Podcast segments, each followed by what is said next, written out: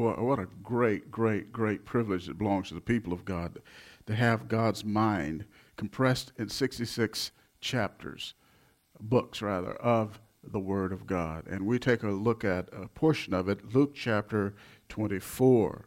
Luke chapter 24. We conclude this book, not to imply that we worked our way through each chapter and verse, but this sermon will conclude our time in it for now. Luke chapter 24, 4 verses. And he led them out as far as Bethany, and he lifted up his hands and blessed them. While he was blessing them, he parted from them and was carried up into heaven. And they, after worshiping him, returned to Jerusalem with great joy, and were continually in the temple praising God. I've chosen for our subject title for these verses, Going Back to the Father. Crowds have, historically, and they're doing it again, gathered in Florida at Cape Canaveral to watch the launch of manned spacecraft. The liftoff of rockets is an awe-inspiring spectacle of gravity-defying space-age technology. I think we can all agree with that. Long before the space age, however, a smaller crowd gathered to watch a gravity-defying liftoff, if you will, in a small town not far from Jerusalem. It was the ascension of the Lord Jesus Christ. No rocket, no space capsule, no spacesuit.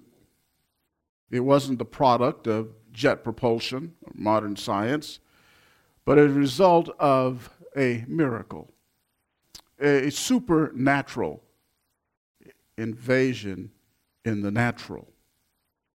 What the disciples observed was Jesus' return to heaven. Verse 50, after 40 days of presenting himself alive with many convincing and decisive proofs of his resurrection from the dead, as we know from Acts chapter 1, verse 3, it was time for Jesus to leave. His ministry on earth by his personal physical presence was at its end. As John 13:3 anticipates and states, he had come forth from God and was going back to God. The place of departure was verse 50. It tells us Bethany. Small town on the eastern side of the Mount of Olives. Before he parted from them, you'll see in verse 50, Jesus lifted up his hands to bless them. Now you need to understand that this gesture of uplifted hands was a common one associated with blessing in the Old Testament. The upraised hands pointed toward heaven. They pointed toward heaven because it is from heaven that our blessings come. The gesture was therefore not an empty one. When Jesus lifted up his hands, pointing toward heaven, signifying that the blessings come from there, he was making a pledge that they will receive the blessings promised. The benefits of salvation. All that God is going to give to his people, the disciples first, and then all the rest who would come into the family of God by faith in him. One of the blessings that the disciples would receive, as well as all believers in all time, is the Holy Spirit. For the disciples, you recall, were commanded by our Lord to remain in the city, that is Jerusalem, until they would be clothed with power from on high. That's a reference, of course, to the Holy Spirit. What he says in verse 49 really is a reiteration of the pledge that the Holy Spirit would be given to them. He made that pledge in the upper room on the eve of his death. With the blessing of the Holy Spirit, Christians are sealed. It's one of the benefits of salvation. We're sealed, that is, we're indwelt by him. It identifies us as belonging to him. It means ownership. It means security. It means authenticity. It means we'll be preserved unto eternal salvation. It's a pledge that we will receive eternal salvation and glory. We will indeed fly away because God has pledged it. And the pledge is none other than the third person of the Spirit, the Trinity, the Holy Spirit who lives in us. Blessing comes from heaven. He's going to come, and he did. And all our spiritual blessings are from heaven. And they're all ours in Christ. Ephesians 1:3. There are no spiritual blessings apart from Christ. There is no forgiveness. There is no possession of the Holy Spirit. There is no eternal life. There is no inheritance with the saints in life. There is none of that apart from Jesus Christ. Now you'll notice something. Verse 51. While our Lord was in the act of blessing his disciples, he parted from them and was carried into heaven. Luke writes about it in Acts chapter 1, verse 11. Paul, quoting an early hymn of the church, 1 Timothy 3:16 says, taken up in glory. He was carried up into heaven. Heaven is where Jesus is at this very moment. He's in heaven. The disciples saw him go up. They knew he was alive. They knew he'd been resurrected. Now they saw him go back to heaven. His return, or his ascension to heaven, has great significance. Has great significance first for Jesus. Has great significance for the saints, us. And has great significance for the world. First, you need to understand something about this. Yeah, I'm going to give you 9 things. So I'm going to give them in an orderly sequence, I guess. Help us see the profundity of the ascension to Christ, his return to heaven, and what impact that has. First, for him, as I indicated. It was predicted in the Old Testament that this event would occur. In the book of Acts, Acts chapter 2, Peter, preaching, as we've said before, the first Christian sermon, Acts chapter 2. The scripture indicates in the Old Testament that this would happen and shows that Jesus Christ, the Jesus of Nazareth, is the one prophesied about. Acts chapter 2, beginning in verse 30, Peter's preaching. And it begins, he says, and so because he was a prophet, speaking of David, and knew that God had sworn to him with an oath to seat one of his descendants on his throne, he looked ahead and spoke of the resurrection of the Christ, that he was neither abandoned to Hades, that is the grave, nor did his flesh suffer decay. Acts chapter 16. David, who's a prophet, who's the king of Israel, writing this psalm, looked ahead. He saw that it wasn't about him, but it was about the Christ, that is Jesus. And then Peter says in verse 32, this Jesus God raised up again, to which we are all witnesses, the apostles, as you recall. Verse 33, therefore, having been exalted to the right hand of God and having received from the Father the promise of the Holy Spirit, he has poured forth that which you both see and hear. They wonder, what was the commotion? What was going on? It was the Holy Spirit that the ascended, exalted Christ poured out. And Peter continues, for it was not David who ascended into heaven, but he himself. David says, the Lord said to my Lord, sit at my right hand until I make your enemies a footstool for your feet. Psalm 110 is quoted by David, and he is referring not to himself, he is referring to a descendant who would sit on his throne, and that descendant is none other than Jesus Christ, who was resurrected and ascended. Let's finish up this portion with verse 36. Therefore, let all the house of Israel know for certain that God has made him both Lord and Christ, this Jesus whom you crucified. So the Old Testament predicted the ascension of Jesus Christ, in addition to his resurrection, also his exaltation to the right hand of God the Father. And the Holy Spirit was poured out, explaining the events that occurred that Peter was preaching about that drew the massive crowd to see what was happening there in Jerusalem. Second significant thing for Jesus is it was his vindication.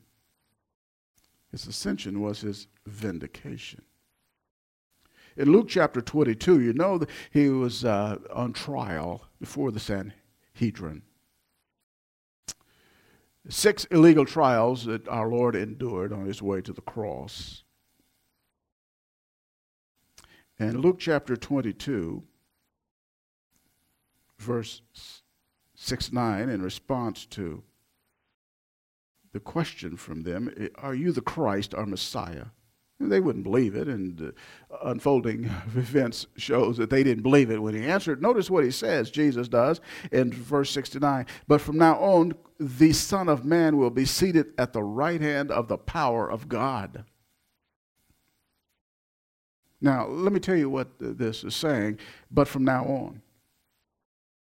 Those words tell us that Jesus was looking down history's corridor. He was looking to the future, and he was seeing his resurrection, and he was seeing his ascension, and his coronation at the right hand of the Father. That's what he's saying from now on. Now, let's think about it, what's going on here further. At that time, they were judging Jesus. In effect, they were judging themselves. They didn't know it. But his judges, the Sanhedrin, they would be judged by him. The question is when? At the great white throne judgment. Those men who judged Jesus and sent him to the cross, they would be raised up to see that same Jesus whom they judged to be judged by him. Why is that? Because he's at the right hand of the power of God. Let me explain just briefly what this means, right hand. Now, you do understand this metaphorical language. A right hand does not mean that God has a literal right hand. But we understand it because what the deal is, kings place someone at their right hand to grant honor and to show that the one at his right hand participated in the king's rule. That's the idea. He's going to be at the right hand. He's going to participate in the rule of God. That's what Jesus is saying. Be at the right hand of the power of God, the majesty, the glory of God. And of course, that would have to be the case. Jesus prayed about this. In fact, you'll recall in his high priestly prayer, this is the third thing significant in the ascension for Jesus. Remember, he prayed in the high priestly prayer in John chapter 17, verse 5. He asked the Father to return him to the glory that he had with him before the world was. John 17, 5. The fourth thing is, for our Lord, is this, that his rule would be universal. Think about this, the God-man. The God-man. He would be at the right hand of God the Father. One of us. He became one of us. And he's at the right hand of God the Father as the God-man. He left as pure spirit, incarnated in the womb of Mary by the power of the Holy Spirit. He became the God-man, the hypostatic union, that precise moment of supernatural power beyond our ability to comprehend. He became united forever to humanity, to deity and humanity in the one person of Christ. And that same Jesus is sitting at the right hand of God the Father. Oh, I might add, too, that he is there in his glorified, resurrected body, and that glorified, resurrected body has the nail prints. We'll see them in his hands and his feet. His rule is universal. Ephesians chapter 1, verses 20 and 21, we read it earlier, tells us that his rule is universal. 1 Peter chapter 3, verse 22, he too adds his input to this reality. His rule is over all of the spirit forces, all the angelic beings, holy and fallen.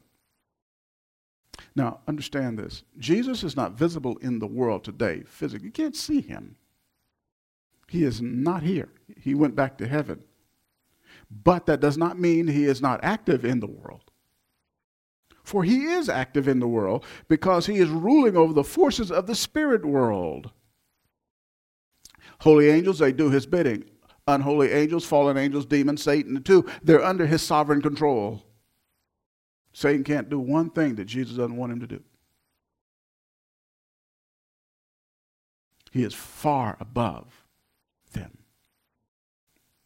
Keep that in mind when you think about Jesus Christ. Don't think of him as in his humiliation now, because he is in his glorified situation. It's a resurrected Lord. The fifth thing we can say about him in his ascension, his exalted state, being back with the Father, is this: he's seated there. Seated there. Hebrews chapter 1, verse 3 tells us that. You know that in the temple, the furnishings in the tabernacle prior to that, there was no seat for the priest. Seat? God didn't provide one for them because their work wasn't done. They were doing it every day. They were going there making sacrifice every day. You sit down? No, you can't. You stand up. You got work to do, dude.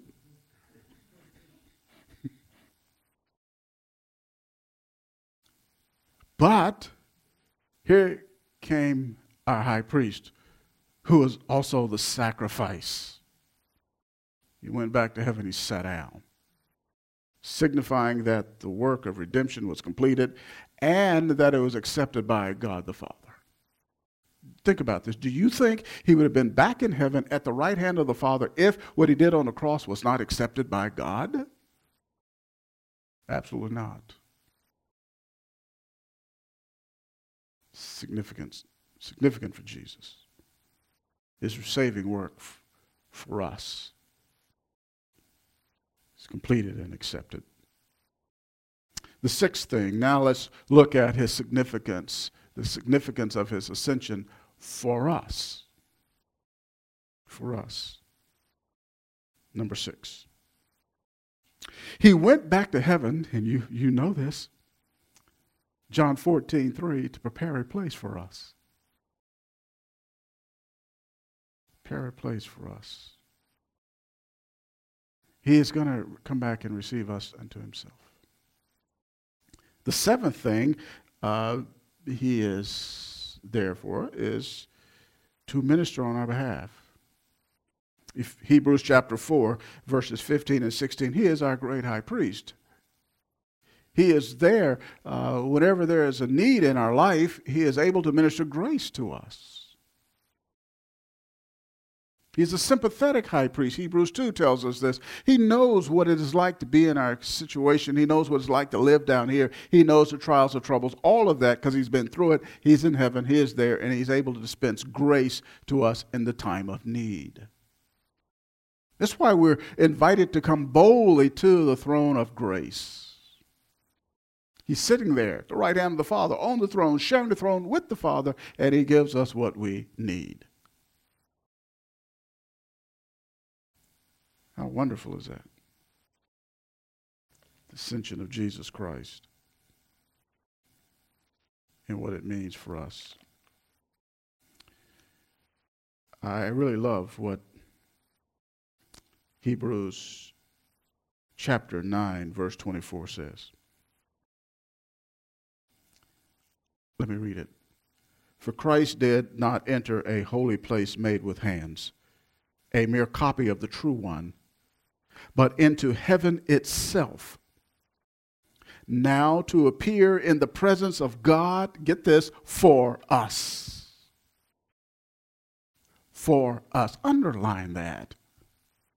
He went back to heaven and he's there in the presence of God the Father for us. He is our mediator. He is the one that stands between us and God. He is the one who is there for us. Our Redeemer is there. He is our advocate. He constantly intercedes for us, 1 John chapter 2, verse 1. We have the best defense attorney in the universe. He is there for us. Reformer Martin Luther observes, quote, "For Christ to have ascended profits us nothing if he ascended for his own sake. But now our glory and joy is this, that he went there to our advantage and not to our disadvantage." End of quote. It's to our spiritual advantage that Christ is ascended to the right hand of the Father. Eighth, his ascension means ministry gifts for his church. We know this from Ephesians chapter 4, verses 7 through 11. He ascended, took captivity. He freed us. Spiritual gifts. Charismata gifts, which he, as the ascended Lord of the church, distributes to his church. In verses 8 through 10 in Ephesians chapter 4, when you read that and do that sometime, you'll notice that the word ascended appears 3 times. He ascended to heaven, and from there he distributes gifts. And in verse 11, it talks about apostles, prophets, pastor teachers, evangelists, and pastor teachers, gifted men for the church. Christ gave them. All the spiritual gifts are distributed by him from the right hand of God as he is there in heaven. Think about this. Christ saves people. He gives the gifts of faith and repentance, Acts chapter 5, verse 31. So he saves them, then he gives them a spiritual gift, and as he equips them through the preaching of the word of God, they discover their spiritual gift, and they deploy their spiritual gift to do service for the body of Christ. See what Christ is doing in his church. The ascended Christ. So he's active. He's involved. Unseen, but is at work. The ninth thing we can see that Christ is doing, his ascension significance for us. Ephesians chapter 1, verse 22, the B portion says this, "And Jesus is head over all things to the church." This is a fascinating text. And Jesus is head over all things to the church. What this means is Christ rules over all things on behalf of the church. Think about that. We sometimes in our minds, we want to confine him to the religious area, like the 4 walls of a building. Just my personal Savior. He is our Savior, but he's more than that. He just doesn't rule over the body of Christ. He rules over the whole world. That needs to be understood. Don't tame him. Trying to domesticate him like, well, Jesus is just good for this little thing here. That no, no, no. He rules the entire globe. Remember what he said when he rose from the dead in Matthew 28, all power in heaven and earth is in where? My hands.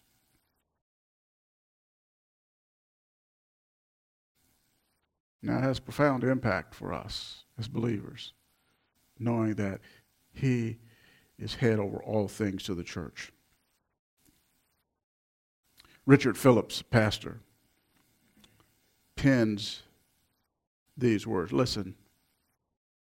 Therefore, what aid could we need that is beyond his ability to give? What obstacle is so great that he cannot remove it? What calling have we received that he cannot supply power to fulfill? I don't think anybody can say, well, there's something. No. He rules over all things for the church. Whatever Christ intends for the church to do, whatever he intends for us to do, the body of Christ, it can be done. If it's his will, we trust him because we know he's in charge. Think about that. Meditate on that when you pray. Think about who he is and what he's accomplished. Well, we've seen the return to heaven. Let's look at the response. The disciples are there. Verse 52, they were worshiping him. Worship is reserved for God alone. They understood. I mean, they had been with him post-resurrection 40 days, and he had taught them. They were utterly convinced that indeed he was raised from the dead. They understood the scriptures because he taught them, illumined their mind, they grasped it. They understood that he was the divine Messiah. They understood that he is the Son of God. They worshiped him. It's deity. And then they returned to Jerusalem as he commanded them, as we saw, but with great joy. I'm going to tell you where great joy comes from. Truth. Eternal truth. These men had eternal truth. It was in their minds. They had experienced this wonderful reality and watched Jesus go up to heaven. A cloud received him, Acts chapter 1 tells us, out of their sight, and so they had great joy. Further, he told them about the blessings that were coming. It's joy-producing things. Let me tell you something. You want some joy? Get in his book and behold him. Prayerfully pray and say, show me wonderful things out of your law, out of your word. Experience joy. Joy that isn't dependent upon a circumstance, but on the revelation that comes as it's illuminated to your mind and heart as you study, meditate on his word. They had great joy. Verse 53, and it says they were continually in the temple praising God. They were praising him or blessing God for the eternal blessings in Jesus. Couldn't help themselves. Wow, how wonderful is that in the temple? Luke's book here, by the way, in the earlier portions, Simeon, Anna, they were in the temple. And they saw Jesus. And here in the temple, these disciples, the conclusion of his earthly ministry, they are praising God. You say, well, what else is there? Yes, there's something else. Let me conclude with this. Jesus' ascension foreshadows our own ascension. Yes, it does. 1 Thessalonians chapter 4, verses 16 and 17, for the Lord himself will descend from heaven with a shout, with the voice of the archangel, and with the trumpet of God. And the dead in Christ will rise first. Then we who are alive and remain will be caught up together with them in the clouds to meet the Lord in the air, so that we shall be with the Lord. Always will be with him. Caught up. That's our ascension.